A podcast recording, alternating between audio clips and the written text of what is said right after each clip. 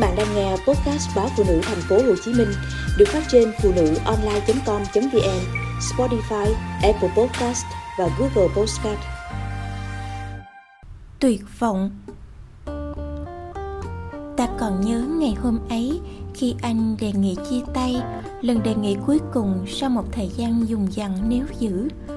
Đó là quyết định không dễ đưa ra với anh và không dễ chấp nhận với ta, bởi ta vẫn còn yêu và trong anh, tình cảm vẫn còn sâu nặng. Ta còn nhớ khoảng thời gian sau đó, ta tuyệt vọng trong mối tình gian dở, tránh né bạn bè, tránh né chính bản thân. Ta cố dìm mình vào sự buồn chán và nghĩ rằng không gì tốt đẹp đang đợi chờ phía trước. Còn nhớ, ta đã khước từ những người đến sau bằng vẻ lạnh lùng vô cảm.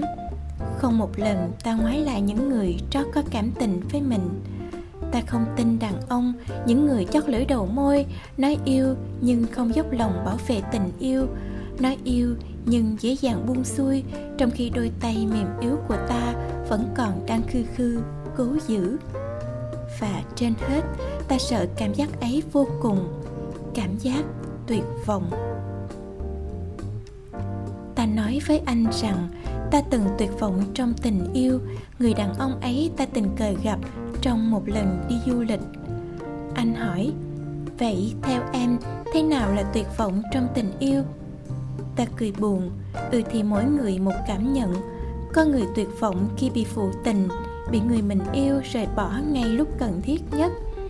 Có người tuyệt vọng khi cuối cùng nhận ra mọi yêu thương chỉ đổi lấy sự dối lừa, bởi dưới áo choàng hoàng tử thực ra là một gã sở khanh. Một tình yêu dễ đầu hàng khiến ta sụp đổ niềm tin. Anh kể, người con gái anh yêu bị ung thư.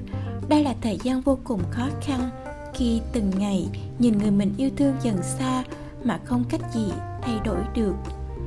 Anh bảo, cảm giác mất mát ấy thật kinh khủng.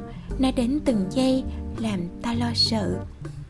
Anh cũng tuyệt vọng, nhưng chỉ là tuyệt vọng vì không thể giúp người yêu vượt qua sự trớ trêu của tạo hóa anh giữ tình yêu trong từng khoảnh khắc, và vì thế không phải là tuyệt vọng trong tình yêu.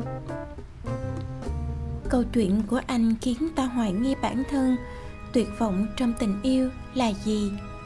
Hay ta chỉ thất vọng với người mình tin tưởng?